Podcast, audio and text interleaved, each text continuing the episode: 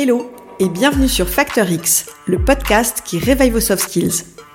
Je suis Anna Martineau et je suis convaincue qu'on peut devenir de meilleurs managers, de meilleurs vendeurs, de meilleurs communicants ou encore mieux collaborer au sein d'une équipe si on décide d'investir dans notre savoir-être. J'ai donné vie à ces convictions en fondant My Learning Store, un organisme de formation spécialisé dans le développement des soft skills en entreprise. Ma vision, c'est d'inspirer un maximum de personnes à développer leurs soft skills parce que je sais que c'est la garantie de l'employabilité, du bien-être et de l'équilibre.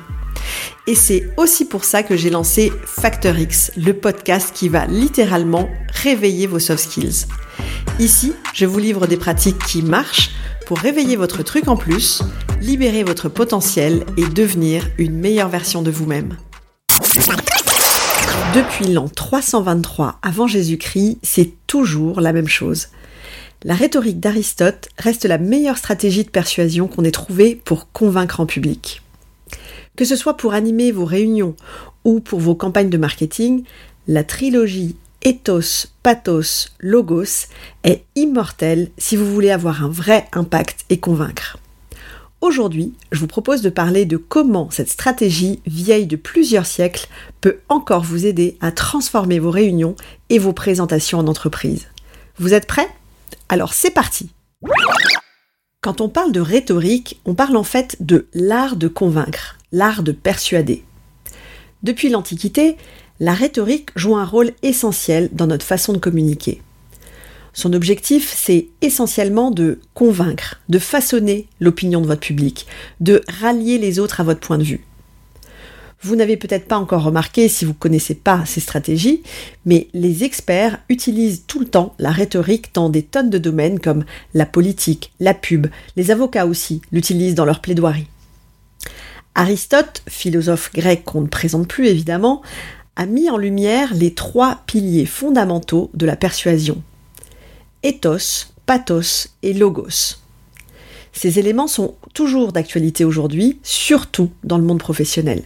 Parce qu'en entreprise, on a tous les jours besoin de convaincre un client, d'inspirer une équipe ou de négocier avec un partenaire.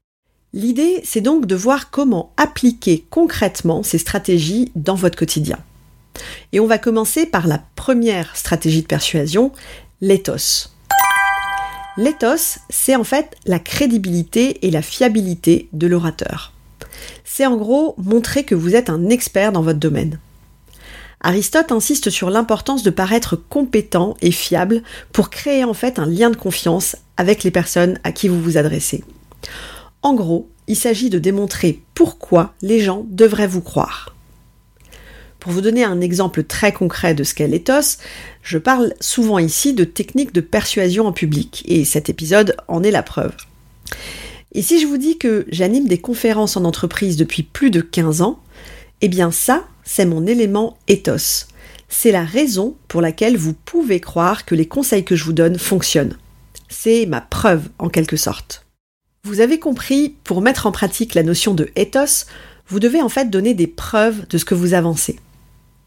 Imaginons que vous êtes en réunion pour présenter, je sais pas moi, un nouveau projet. Eh bien, dans ce cas, commencez par partager votre expérience, vos réussites passées, les projets qui ont eu un impact fort, des références pertinentes. C'est ce qui va établir votre crédibilité dès le départ et donner envie aux autres de vous écouter. Ou encore, si vous êtes en rendez-vous avec un prospect, eh bien, présentez-lui un ou plusieurs cas clients où les problématiques étaient peut-être similaires aux siennes. Expliquez-lui comment vous avez aidé vos clients et les bénéfices qu'ils ont retirés du fait de travailler avec vous. Ces preuves, eh bien, c'est ce qui va rassurer votre prospect. Il va se dire que vous avez l'habitude d'avoir des clients du même type que lui et il aura tendance à vous suivre quand vous lui ferez une proposition. Le deuxième élément de la trilogie d'Aristote, c'est le pathos, c'est-à-dire l'art de toucher les émotions de votre public. Pour Aristote, c'est essentiel de comprendre et de savoir utiliser les sentiments et les émotions pour persuader les autres. En fait, il pensait que le fait d'exploiter les émotions du public a un impact significatif sur sa perception et sur sa capacité à prendre des décisions. Et il avait parfaitement raison. Parce que les neurosciences nous prouvent aujourd'hui que les émotions jouent un rôle déterminant et crucial dans le processus de prise de décision. On va pas s'étendre là-dessus aujourd'hui parce que c'est pas vraiment le sujet, mais quand vous pensez prendre des décisions rationnelles, en réalité, c'est pas du tout le cas. Ce qui se passe, c'est que ce sont nos émotions qui provoquent une réaction au niveau de notre cerveau. Et c'est cette réaction qui entraîne la décision. Donc, quand les gens se sentent émotionnellement engagés ou liés émotionnellement à un message, ils sont beaucoup plus susceptibles d'être influencés par ce même message. Et c'est là que le pouvoir de persuasion de l'attrait émotionnel devient évident. En déclenchant les bonnes émotions, vous allez créer un lien émotionnel avec votre public et vous allez pouvoir faire basculer leur opinion et influencer leurs actions. Pour mettre en œuvre cette stratégie, vous allez pouvoir utiliser des histoires, des anecdotes qui vont susciter de l'empathie, de l'enthousiasme. Ici, la meilleure technique que vous pouvez utiliser, c'est évidemment le storytelling. On verra plus en détail cette technique dans un prochain épisode certainement, mais pour résumer la structure d'un storytelling efficace, eh bien retenez que ça suit une structure en fait très claire et toujours identique. On commence par planter le décor avec une situation de départ. Ensuite, on va introduire des personnages avec lesquels votre public va pouvoir s'identifier. Dans l'histoire, évidemment, il y a toujours un problème à résoudre, une problématique, un conflit ou un défi.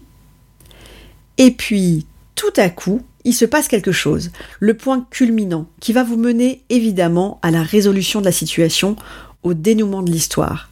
Et c'est ce fameux happy end de Walt Disney. Je vous parle de Walt Disney parce que quand on analyse comment sont écrites ces histoires, eh bien, c'est du vrai bon storytelling parfait.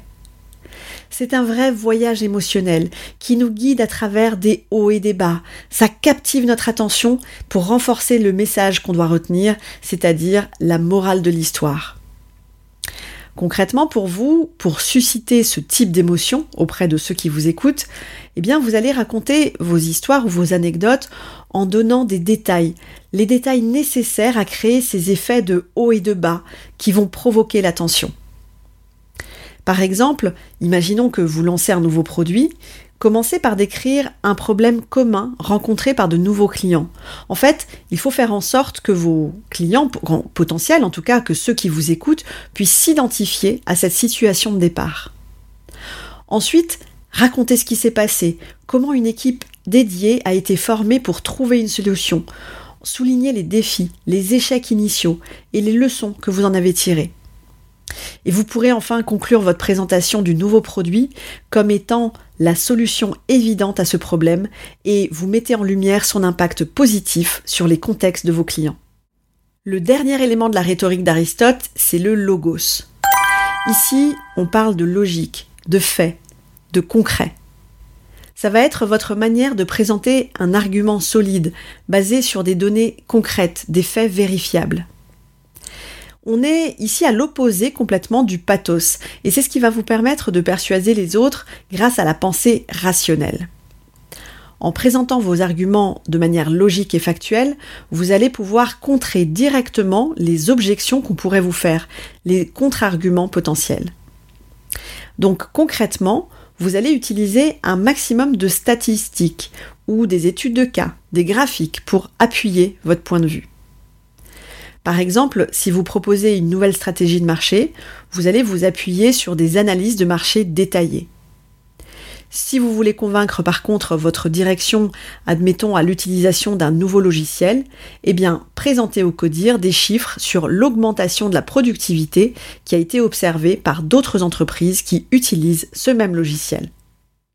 On vient de voir les trois éléments de la rhétorique d'Aristote. L'éthos, qui est votre crédibilité en tant qu'orateur, ce qui va inspirer confiance, c'est en gros la réponse à la question pourquoi les gens devraient vous croire. Ensuite, le pathos, pour faire appel aux émotions. Et enfin, le logos, les éléments logiques et rationnels. Cette stratégie de persuasion d'Aristote a résisté à l'épreuve du temps peu importe l'époque ou le type de support, ces techniques restent encore aujourd'hui la base de la persuasion. Pour que votre communication soit vraiment efficace, l'astuce, c'est en fait d'équilibrer ces trois éléments. Avec une bonne dose d'éthos, vous allez pouvoir être crédible. Le pathos, c'est ce qui va créer une connexion émotionnelle avec votre public. Et le logos vous permet de convaincre par la logique. Si vous arrivez à combiner ces trois techniques, vous avez toutes les armes pour faire en sorte que votre message ait un impact fort et durable. Vous aurez le pouvoir d'inspirer les autres, que ce soit votre direction, vos équipes et vos clients, bien entendu. Et on passe maintenant à mon challenge de la semaine. Il paraît que sur toute la France, il y a plus de 55 millions de réunions par semaine. Donc si je me base sur ces statistiques, je me plante certainement pas en affirmant que vous avez très probablement une réunion prévue dans les prochains jours. Donc mon challenge pour votre prochaine réunion la semaine prochaine, c'est de préparer vos arguments en utilisant un maximum le côté logos de la rhétorique. Rassemblez des preuves concrètes, des statistiques, des études de cas ou des exemples factuels pour étayer vos points de vue assurez-vous que votre argumentaire soit logique, cohérent et bien structuré. Vous allez voir, je parie que vous n'aurez plus beaucoup d'objections après ça. Quant à moi, je vous donne rendez-vous dès la semaine prochaine pour d'autres pratiques actionnables dans votre quotidien.